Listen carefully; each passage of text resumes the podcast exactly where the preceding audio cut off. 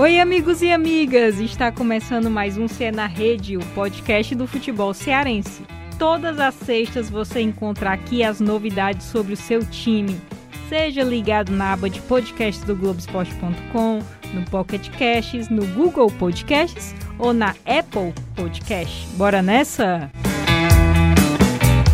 Hoje o time está reduzido, né? Essa questão da pandemia, desse novo coronavírus. É, a gente também está gravando aqui no feriado, então estamos eu, Thaís Jorge, editora aqui do Globoesporte.com no Ceará, e Beatriz Carvalho, que é sempre presença confirmada, garantida, preciosa aqui. Tudo bom, Bia? Tudo bom, Thaís. Hoje a sala um pouco mais vazia, né? Um pouco mais frio, porque tem menos gente, mas é necessário ter esses cuidados, né, de se manter em casa e toda essa questão desse isolamento maior.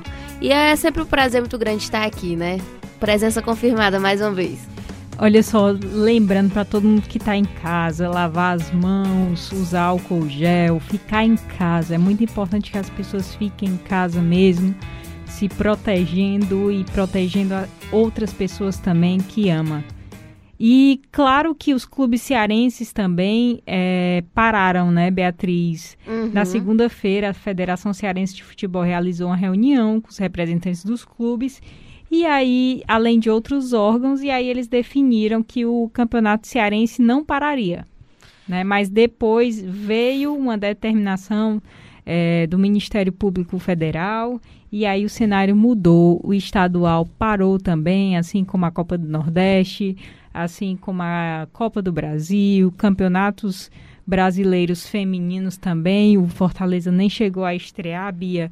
Uhum. Estamos vivendo uma coisa que a gente nunca viveu, Inédito, né, Beatriz? né, Thaís? Inédito. É, e a gente acompanhou essa, essa reunião na segunda-feira. Vários repórteres aqui da nossa redação. É, alguns estavam lá, outros estavam acompanhando pelo, pelo celular mesmo, no, direto dos clubes. E aí a reunião reuniu o Ministério Público, Secretaria de Esportes, o dirigente do Sindicato dos Atletas, que foi o único contra, né? Que queria realmente que houvesse a paralisação. Parasse, né? É. E aí os clubes, tanto Fortaleza é, com Marcelo Paes e o Ceará com o Robson de Castro, votaram para que continuasse o campeonato, mas com portões fechados, não é isso? Isso, mas teve aí depois uma decisão do governador do, do, estado do Ceará, o Camilo Santana, que ele decretou o estado de emergência, isso logo após a reunião. E por isso que a federação no outro dia já suspendeu o campeonato também, uhum. assim como muitas federações do país. A gente pediu ao professor Edson Palomares, que é coordenador do Departamento de Fisiologia do Fortaleza, para falar um pouco dos cuidados adotados pelo clube. Realmente é um momento diferente na vida de toda a população mundial e não é diferente com os atletas. Fortaleza, assim como os outros clubes do futebol brasileiro, do futebol mundial, tem uma preocupação muito grande com a saúde de seus atletas, com a integridade de todos aqueles que acompanham a carreira desses atletas e a preocupação nossa agora se resumiu em tentar fazer com que esses atletas percam o mínimo possível, que as perdas serão, obviamente, inevitáveis. Então, para que eles tentem manter o peso corporal, né, essa é uma preocupação muito grande quando nós falamos de atletas que são profissionais e sabem, têm consciência disso. Né, os familiares ajudam bastante nesse momento também, onde eles vão ficar em casa num período que não é de férias, é de um recesso obrigatório por conta desse vírus que tomou conta de todo o nosso planeta e precisam retornar assim que toda essa situação se acabe ou se normalize, e a gente espera que seja em breve, para que eles voltem aos treinamentos e o Fortaleza possa novamente manter-se na primeira colocação nos dois campeonatos que vem disputando. É muito importante que o Rogério receba esses atletas o mais rápido possível nas mesmas condições. Então, o Danilo, né, o preparador físico, organizou uma série de vídeos que estão sendo repassados aos atletas com algumas orientações básicas. Exercícios que eles fazem e podem fazer dentro do próprio apartamento para que não tenha uma redução significativa da massa muscular, do tônus muscular. É importante que eles façam diariamente cerca de 40 a 50 minutos de exercícios. São exercícios que eles fazem diariamente no clube, então já estão acostumados. houve uma preocupação, foram distribuídos minibands para os atletas, para eles levarem para suas residências, alguns levaram outros equipamentos, buscando sempre essa recuperação mais rápido possível, essa manutenção daquilo que nós conquistamos tão arduamente e que corremos o risco de perder se for muito duradouro esse processo, tá bem? Então é o que nós podemos fazer, é o que nós estamos é, buscando aqui no Fortaleza. Muito obrigada ao Edson e à assessoria do Fortaleza também, que, que foram super prestativos nesse momento com a gente.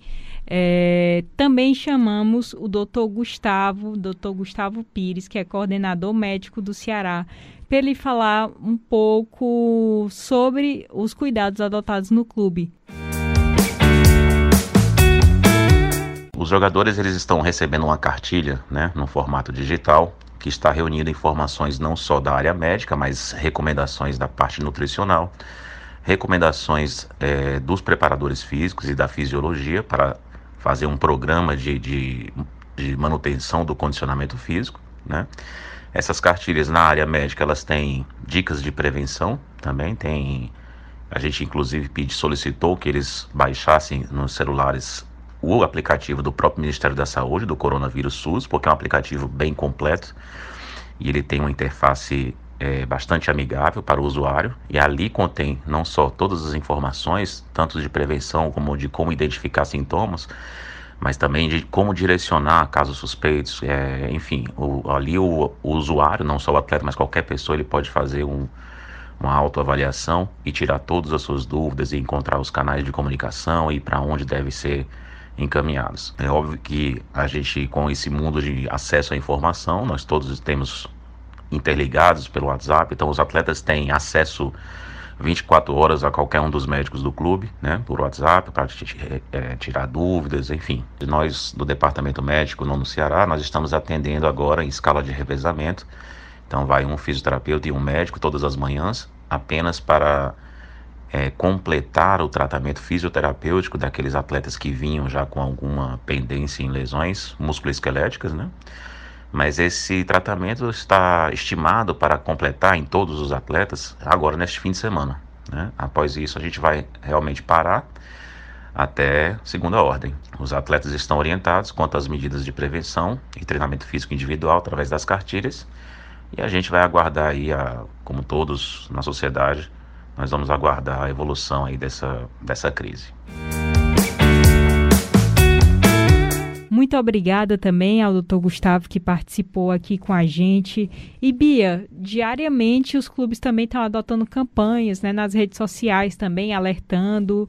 É, Ceará postou é, um, um, uma foto toda preta dizendo é feriado, né, uhum. dia de São José, na capital cearense mas fique em casa. O Fortaleza também postou também uma campanha no dia do jogo que seria contra o Guarani de Sobral. Você fez a matéria, pode falar um pouquinho?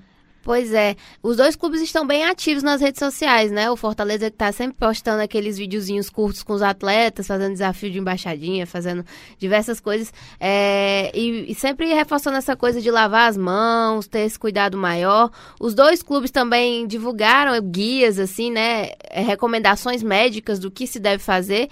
E o Fortaleza fez essa campanha que era a escalação, né? No momento em que seria o jogo contra o Guarani, na quarta-feira, ele lançou uma escalação diferente, que seria essa questão de tomar esse cuidado, não sair de casa, é, lavar as mãos, é, evitar contato com as pessoas, essas recomendações que estão sendo bastante veiculadas.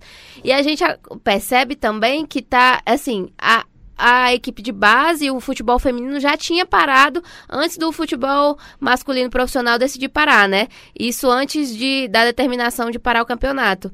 E aí, depois que o futebol masculino também parou, parou todas as atividades. O máximo que pode estar sendo feito é, em casa está sendo, né? Eles não estão indo mais para o clube, tendo esse contato uns com os outros. Inclusive os jogadores, que era uma preocupação que, inclusive, a gente debateu na segunda-feira com os próprios jogadores, né? Assim, como é que está sendo treinar quando você não pode ter contato, mas é, futebol é um, é um jogo de contato, né? É muito, muito delicada essa situação.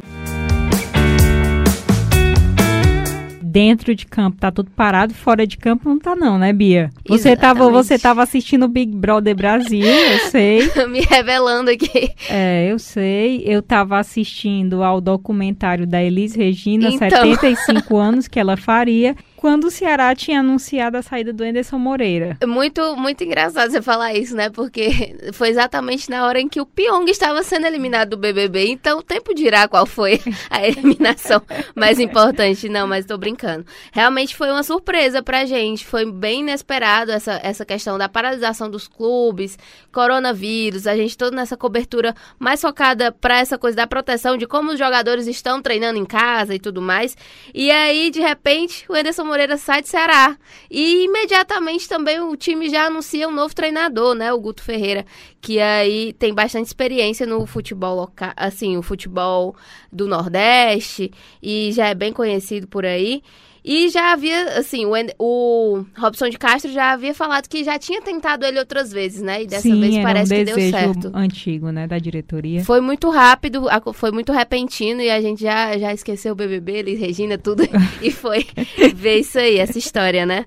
Mas eu vou passar aqui, o, o Anderson viu que tinha, que tinha, que não tinha derrotas aqui. É, o Anderson tinha chegado na demissão do Argel, né, para comandar a equipe. E aí, a, o Ceará é o único time da Série A que ainda não teve derrotas. Mas mesmo assim, o Enderson foi, inclusive, viu, Bia? Foi de carro daqui até Minas Gerais por conta do coronavírus também. Uhum. E aí, ontem ele lançou uma nota é, dizendo que precisava retribuir para o Cruzeiro aquilo que o Cruzeiro já tinha feito por ele, uhum. entendeu? Que não tinha sido uma decisão fácil, mas que ele achava que ele teria condições de mudar o panorama do Cruzeiro, Bia. Então, a gente tem um, um exemplo recente que foi o do Rogério Ceni, o Rogério que estava no Fortaleza na Série A do ano passado, deixou o Fortaleza também, também acreditou que poderia mudar o panorama do Cruzeiro, foi para o Cruzeiro e aí demorou pouquíssimo tempo lá, voltou aqui para Fortaleza, depois conquistou a vaga na Sul-Americana. Eu acho que essa questão familiar pesou muito para o Wenderson. Né? Isso, né? essa questão de ter, ter filhos, ter esposa lá. É tanto que ele vai de carro para Belo Horizonte, lá para Minas, o mais rápido possível. Você percebe assim que realmente era uma, foi decisão muito firme.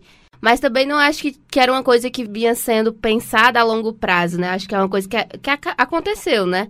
É, chegou a proposta e ele realmente teve esse interesse e você falou que o, essa relação do Rogério Ceni e o Fortaleza, né? O Rogério Ceni também foi pro Cruzeiro, é, depois não queria mais assumir nenhum clube e acabou volta, voltando pro Fortaleza por uma dívida, não sei, que ele tivesse com o clube. E eu acho que o Enderson é mais ou menos isso com o Cruzeiro, né? Ele tem essa relação, essa relação maior com o time, essa coisa afetiva mesmo, que ele falou, inclusive, que foi o, o clube que deu a oportunidade dele mudar de patamar, né? Então eu acho que o Cruzeiro é o Fortaleza do, do Anderson. Tem Sim. toda essa questão. Sim, e a gente vai, eu vou passar aqui a, a trajetória, um pouco da, da história do Guto também, né? Ele é bastante conhecido no meio futebolístico. O currículo dele é, possui títulos recentes na carreira. Em 2016, conquistou o Campeonato Catarinense com a, com a Chape no ano seguinte, a Copa do Nordeste com o Bahia. Em 2018, também com o Bahia, foi campeão do Baiano. É, no ano passado, faturou o Pernambucano com o esporte, além de ter treinado a equipe de Recife na campanha do acesso à Série A. E ele vai chegar aqui na capital cearense é, nos próximos dias com essa questão da pausa do coronavírus. É, já está com certeza estudando os atletas, né? é, vendo como o Ceará joga, o Ceará que é um time que teve muitos reforços agora em 2020 e que justamente vinha evoluindo com o Enderson Moreira, vinha apresentando um bom um futebol muito melhor, o Sobs na artilharia do time, é, com jogadores de bastante referência, como o Ricardinho, como o Fernando Praz, enfim. É, eu acho que essa, essa renovação, assim, o, o Ceará acaba deixando um pouco aquele passado para trás, né, Bia? Porque, assim, o Enderson já foi técnico do Ceará em 2019, já tinha sido um nome que veio para substituir o Argel e tal, e para recomeçar, nessa questão do recomeço e tal. Mas o Guto é a escrita de uma nova história, né? Então É ele isso. chega para é, trabalhar um elenco que ele nunca trabalhou, num clube que ele está chegando agora. Então, assim, é como se ele começasse a escrever uma história mesmo do zero. E eu acho que isso pode ser muito importante para o Ceará, porque o Ceará também começo, tem outras pessoas que vêm escrevendo, né, Bia? A gente vê essa questão mesmo do futebol, que passou das mãos do Robinson, que é o presidente, para pessoas que são é, direcionadas quase 100% para o futebol, Uhum. né? Essa questão do sócio-torcedor também era um, um, um tipo de sócio. 2020 começou, alavancou. Hoje o Ceará tem mais de 20 mil sócios, né? Então, é, é uma, uma nova forma de recomeçar dentro de campo também, né? É essa coisa mesmo do reinício, né? Já que o Ceará tinha já novas peças, novas peças que dava para fazer um time completo, né? Contratou nas mais diversas posições e agora tem um novo treinador também e chega numa época boa para tentar implementar as ideias para o Brasileirão, né? Que é um dos grandes focos do Ceará, que é se manter na Série A. E a gente vê nessa questão que você falou, que mudou de, de mãos do Robson para agora um diretor de futebol, um executivo de futebol, a gente vê muito isso, tanto nas contratações, como foram no início do ano, mas também nessa mudança de técnico que foi muito rápida, né? A gente já viu a saída de um, a chegada de outro imediatamente, não teve aquele tempo para especulação, quem deve vir, ficar sondando. Foi uma coisa já bem decidida. E a gente viu bastante algumas análises do Guto, que ele era esse perfil mais reativo e que às vezes em que ele passou por outros clubes, o que pesou mais foi a inconstância, né? Uma coisa que o Ceará às vezes acaba passando. Mas o time parece ter se reencontrado com o Enderson, né? O Enderson que adotou essa postura mais, é, não vou mudar muito o time, vou trabalhar aqui algumas, algumas questões que o Argel deixou passar e conseguiu é, conquistar vitórias com o Ceará e o Ceará, a gente vê agora o Ceará jogando bem, né? Criando identidade, a gente tem falado muito disso. É sim, e o nosso companheiro de Globo Esporte, apresentador do podcast Embolada, Cabral Neto, lá de Recife, falou um pouco sobre o Guto Ferreira. Obrigada, Cabral. Fala aí. Levando em consideração o passado de Guto e, sobretudo, a passagem dele aqui no esporte, dá para esperar um time do Ceará organizado e competitivo. Mas ele tem que evoluir em alguns aspectos, sobretudo na parte ofensiva. O esporte, por exemplo, era um time pouco agressivo, era um time que controlava jogo, mas não conseguia ser tão incisivo no aspecto ofensivo e ele vai ter que evoluir na equipe do Ceará nesse aspecto. O esporte, em alguns instantes, inclusive no, sob o comando do Guto, era um time que fazia uma marcação alta muito interessante. Mas também, em vários jogos, perdia muito intensidade, sobretudo quando fazia 1 a 0 quando estava à frente do placar e a rotação da equipe diminuía muito. E a gente sabe que o preço a ser pago numa Série A para uma equipe sonolenta é muito alto. Valeu, Cabral, muito obrigada. Abraço aí aos amigos de Pernambuco. Olha só, Bia, é, estamos ansiosas, né, que o, o futebol volte e, e a gente veja a nova cara do Ceará e que a gente veja também o Fortaleza, né? O Fortaleza que vou falar um pouquinho aqui dessa questão dos números antes da pausa. Fortaleza que estava na vice-liderança do Campeonato Cearense com 12 pontos, o líder é o Ferroviário com 13 e ia jogar contra o Guarani de Sobral que tem 10 pontos, mas eu acho que o que vale a gente destacar aqui, viu, Bia, é essa questão do saldo de gols do Campeonato Cearense. Tava vendo aqui, Fortaleza tem 10 de saldo de gol. Quem chega logo atrás o, Ce- é o Ceará e o Guarani de Sobral com três gols marcados, assim. Uhum. Então a gente percebe um pouco desse abismo, né? De gols marcados. Pode ser que com a chegada do Guto também isso mude mais, né? No Ceará, na questão de marcar gols Sim. no Campeonato Cearense também. E na Copa do Nordeste, o Fortaleza é o líder do Grupo A, com 14 pontos, já classificado às quartas de final. Lembrando que na Copa do Brasil, o Fortaleza só entra nas oitavas de final. Mas é um time, né, Bia, que Vem muito bem, muito bem encaixado, né? é, já vinha muito de 2019 e ganhou peças importantes esse garoto Yuri César, né? Dois, dois gols em dois jogos, aí vem se destacando e É virando o liso. xodó, é, o xodó da torcida, né? É isso.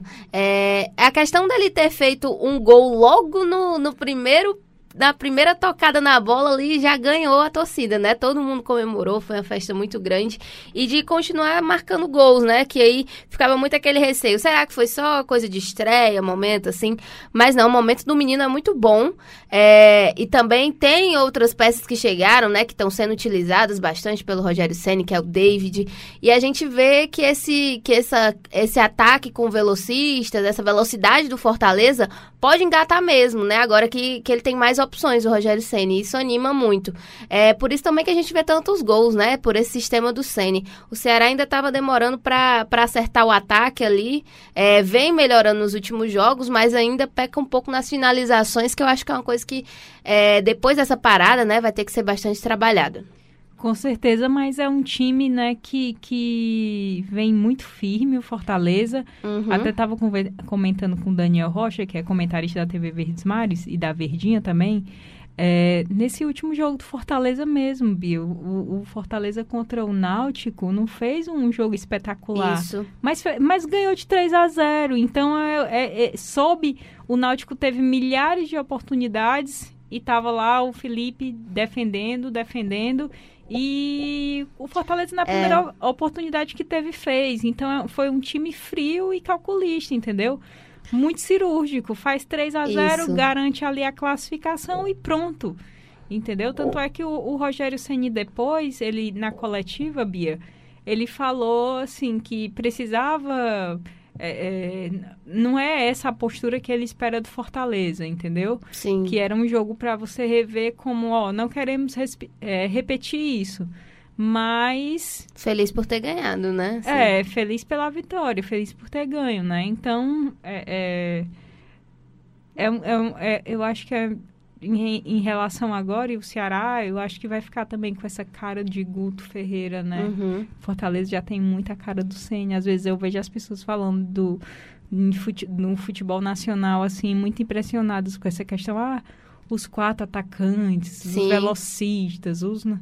Isso, Rogério já faz isso demais, é. né? É uma coisa que a gente fala, inclusive, bastante, né? É a consistência do Fortaleza, que tem a cara do Ceni, que tem um estilo de jogo bem claro, é, e que o próprio Rogério Ceni já falou em coletiva, já falou comigo e com o meu colega Catribe, é, uma vez que todo mundo sabe, né? Quem é que o, quem é que ele vai colocar em campo. Umas duas ou três peças podem mudar, mas a base é fácil escalar. Qualquer pessoa que ele perguntar assim vai saber, que conheça o Fortaleza, claro. Vai saber quem são, quem é o time titular, né, do Fortaleza. E eu acho que o Fortaleza também conquistou muita moral depois do jogo contra o Independente. Independente. Independente, independente né, é, do resultado da não classificação, mas jogou num nível muito alto, né, pro clube. É, inclusive, depois dessa vitória do Náutico, a gente foi pro, pro clube na segunda-feira e estavam comentando o quanto Fortaleza foi frio, o quanto realmente jogou, jogou grande, né? Assim, que esperou o momento certo, foi lá e fez gol. Então, eu acho que é a maturidade dos dois times que eles estão é, criando uma maior maturidade nesse, nesse, nesse cenário nacional, né? Enfim. Só passando aqui umas é, é, do futebol feminino, né? O Ceará chegou a estrear no Brasileira 2, venceu por 5 a 0 na estreia, venceu o Operário do Amapá. Fortaleza nem chegou a estrear, né? Faria a estreia no PV na segunda-feira, mas aí por conta do novo coronavírus, é, suspensão das atividades, da, dos campeonatos, nem chegou a estrear. A notícia mais quente que a gente tem, né, Bia, é que o Diogo Silva, goleiro do Ceará, renovou até o fim do ano. Isso. Então fica ali é, Fernando Praz de primeiro goleiro e ele ali na reserva do Praz. E, e, o Richard permanece treinando, né? A gente viu vídeos hoje dele treinando é. com o Praz e com o Matheus Gonçalves, né? Exatamente. E vale lembrar aí para todo mundo que está escutando que fique em casa nessa época de novo coronavírus. A gente vai estar tá aqui no globesport.com/ce sempre trazendo as novidades dos times, certo? O basquete cearense também está parado, a questão das competições do NBB também, o time não está atuando. Então, assim, né, Bia, a gente vai estar tá sempre trazendo as novidades. Tá? Você que quiser tiver aí em casa, quiser escutar os outros podcasts, estão todos aí disponíveis. Tem muita coisa legal no nosso site também. Mandar uma opinião pra gente também, a gente está acompanhando sociais. nas redes. O meu é arroba Thaís, com H, Georges. O da Beatriz, qual é, Bia? É 4, o número 4, Bia Carvalho. Então a gente está tá sempre lá nas redes sociais, se quiser mandar um, um recado pra gente, enfim, tá, tô, tô curtindo e tal, a gente vai ficar muito feliz. E a gente encerra por aqui esse episódio do Ser na Rede. Agradecendo sempre a Beatriz. Bia, obrigada mais uma vez. Eu que agradeço, bom demais esse momento com você. É, nesse cenário né, tão difícil pra gente, que é jornalista que fica vendo as, as notícias, e pra todo mundo, né, que tá tendo que ficar em casa por conta do medo, né? Mas eu espero que esse podcast sirva também para dar uma entretida aí para quem tá em casa, né, sem fazer nada, ou então, enfim. E home office também, né? Fica ali trabalhando, Exatamente. escutando a gente.